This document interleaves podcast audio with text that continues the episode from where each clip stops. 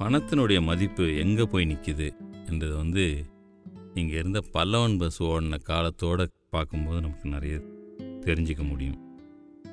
சென்னையில் பல்லவன் டிரான்ஸ்போர்ட் இப்போ வந்து மாநகர பேருந்துன்னு சொல்கிறாங்க இல்லையா? அது பேர் வந்து பல்லவன் டிரான்ஸ்போர்ட் கார்ப்பரேஷன் நிறைய சிவப்பு கலரில் பஸ் ஓடும்.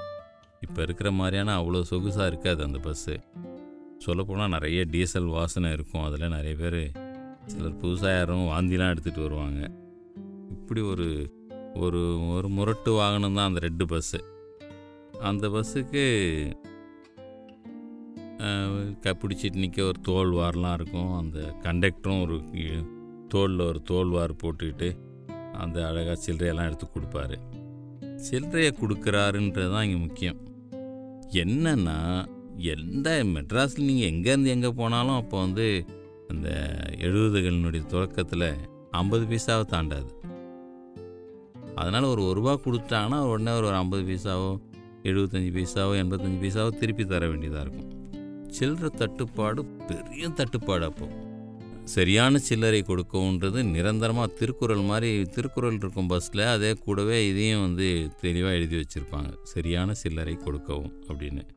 கரெக்டான சில்லறையை கொடுத்து வாங்கணும்னு. ஏன்னா நான் இருந்த அந்த ஓட்டேரியிலேருந்து சென்ட்ரல் போனேன்னா பாஞ்சு பைசா தான். நான் ஒரு ஒரு ரூபாய் எடுத்து கொடுத்தா ஒரு எண்பத்தஞ்சு காசு தேடி கொடுக்கணும். இது வந்து பெரிய சிக்கலாக இருந்தது. அவ்வளோ சி- சில்லறை தேவைப்படும். கண்டக்டரோட பேக் ஃபுல்லாக சில்லறை தான் எடுத்துகிட்டு ஏறுவார். அப்படி இருக்கும். இது என்ன ஆச்சு ஒரு எம்ஜிஆர் பொறுப்பேற்ற நேரத்தில் ஒரு ஸ்டேஜுக்கு ஒரு அஞ்சு பைசா ஏற்றுறதா வந்து ஒரு முடிவெடுத்தார். மக்கள் கொந்தளிச்சு போயிட்டாங்க. அஞ்சு பைசா ஏற்றுறதா அப்படின்னு சொல்லிட்டு. ஒரு பயங்கர ஒரு போராட்டமாக ஆயிடுச்சு. கம்யூனிஸ்ட் கட்சிலாம் அதை பெருசாக கையில் எடுத்துக்கிட்டாங்க. மொத்தம் பெரிய பிரச்சனையாகி மறுவாருமே அந்த அஞ்சு பைசா உயர்த்திருந்த வாபஸ் வாங்கிக்கிட்டார் எம்ஜிஆர். அப்படி ஒரு போராட்டம். இப்போ வந்து ஏதோ ப- பத்து ரூபா ஏற்றிட்டாங்க பஸ்ஸில் ஏறும்போது தான் தெரியுது. இங்கேருந்து அங்கே போகிறதுக்கு அஞ்சு ரூபா ஏற்றிட்டாங்கன்றாங்க அப்படியான்னு சொல்லிட்டு கொடுக்குறாங்க ஜனங்க. ஆனால் அப்போ வந்து அஞ்சு பைசா ஏற்றுனதுக்கு எம்ஜிஆர் ஆட்சியே கலைஞ்சிடுமோன்னு பயந்த ஒரு காலகட்டம் அது. அப்படி ஒரு உணர்வு இருந்தது மக்கள்கிட்ட. இப்போ அந்த சில்லற பிரச்சனையாக ஆயிடுச்சு. சில்லறைக்காக வெகுண்டு எழுறதுலாம் சில்லற பிரச்சனையாக ஆயிடுச்சுன்னு தான் நான் நினைக்கிறேன். இன்னொன்று வந்து என்னாச்சுன்னா அந்த ரெட்டு பஸ் எல்லாத்தையும் பச்சை கலர் பேருந்தாக மாற்றினாங்க இது ஒரு முக்கியமான ஒரு தகவல். என்னென்னா உலக வங்கி தான் அப்போ கடன் கொடுத்தாங்க. அவங்க வந்து ரெட் பஸ்ஸாக இருக்கிறது வந்து ஏதோ வந்து கம்யூனிசத்தை ஒரு நினைவுபடுத்துறதா இருக்குதுன்னு சொல்லிட்டு பச்சை கலர் பஸ் தான் ஓடணும்னு சொன்னதா அப்போது கம்யூனிஸ்ட்டுகள்லாம் பேசினாங்க. பஸ்ஸு நிறத்தை ஏன் மாற்றுறீங்க அப்படின்லாம் கூட கொந்தளிச்சாங்க அப்போது சிவப்பு கலர் பஸ் தான் வேணும்னு. ஆனால் காலப்போக்கில் என்னென்னமோ வண்ணங்களில் இப்போ பஸ்ஸுகள் ஓடிட்டுருக்கு. பெரும்பாலும் பச்சை கலர் பஸ் தான் இப்போ இதில் ஓடுது. இன்னொன்று பார்க்குற அந்த சில்லறை விஷயங்கள் பார்க்கும்போது அப்போல்லாம் வந்து ஸ்கூல் பசங்களுக்கு செலவு கொடுக்கறது அஞ்சு பைசா தான் பேக்கெட் மணின்னு சொல்லுவாங்களே அது அஞ்சு பைசா தான். அது வந்து அது ஒரு நாளெல்லாம் செலவு பண்ணலாம்னு வச்சிங்களேன்.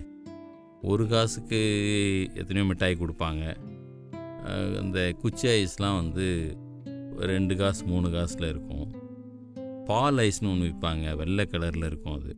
அது பால்லையே செஞ்சதாக நினச்சி என் பசங்க சாப்பிடுவாங்க.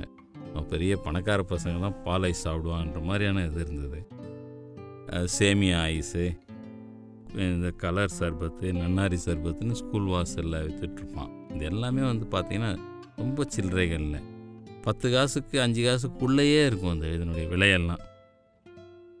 அந்த காசுலாம் இப்போ என்ன ஆச்சுன்னு கூட யோசித்து பார்க்க முடியாத ஒரு பர்கர் பீஸா காலமாக இது மாறிடுச்சு.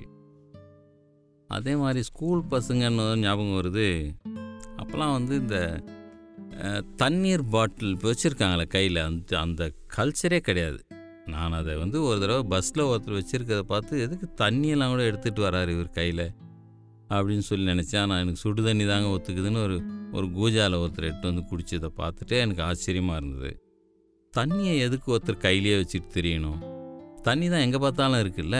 அப்படின்னு நினச்சிட்டு இருப்பேன் நான். இது இப்போ நினச்சி பார்த்தா ரொம்ப இதாக இருக்குது தண்ணீர் பாட்டில் எல்லாம் யாரும் வெளியவே போகிறதில்ல முதல்ல எந்த ஊருக்கு போகிறதுனாலும் உடனே ஒரு தண்ணி பாட்டில் வாங்கி கையில் வச்சுக்கிறத நம்ம பார்க்குறோம். இதெல்லாம் சென்னையில் நடந்த உலகம் முழுக்க நடந்த மாற்றமாக இருந்தாலும் என்னை பொறுத்த வரைக்கும் இங்கே நடந்த ஒரு பெரிய மாற்றம். ஏன்னா நான் ஸ்கூல் விட்டு வரும்போது ரோட்டில் அங்கங்கே அடிப்பம்பு இருக்கும். அதிலே அடித்து தான் எல்லா பசங்களும் குடிப்போம் ஒருத்தன் அடிப்பான் ஒருத்தன் வாய் வச்சு குடிப்பான் தண்ணியை. அதில் சில நேரம் மீன்லாம் வரும் சில தலைப்பிரட்டெல்லாம் வரும். அதெல்லாம் அப்படி தள்ளிட்டு அப்படி குடிப்போம். யாரும் அந்த தண்ணியை குடித்ததுனால நோய் வந்ததாலாம் எனக்கு தெரியல. அந்த மாதிரி தான் இருந்துச்சு. அப்புறம் தண்ணிக்கு இவ்வளோ பயங்கரமான கட்டுப்பாடுகள் வந்து தண்ணீர் அதுலேயே தண்ணீர் ப்ளஸ்லாம் வர ஆரம்பித்தது சென்னையில் நடந்த மாற்றங்களில் முக்கியமானது. காசுனுடைய மரியாதை வந்து வெகுவாக மாறிடுச்சு. அந்த காசுகளை அச்சடித்த இடம் சென்னையில் இருந்தது. அதை பற்றி பார்ப்போம்.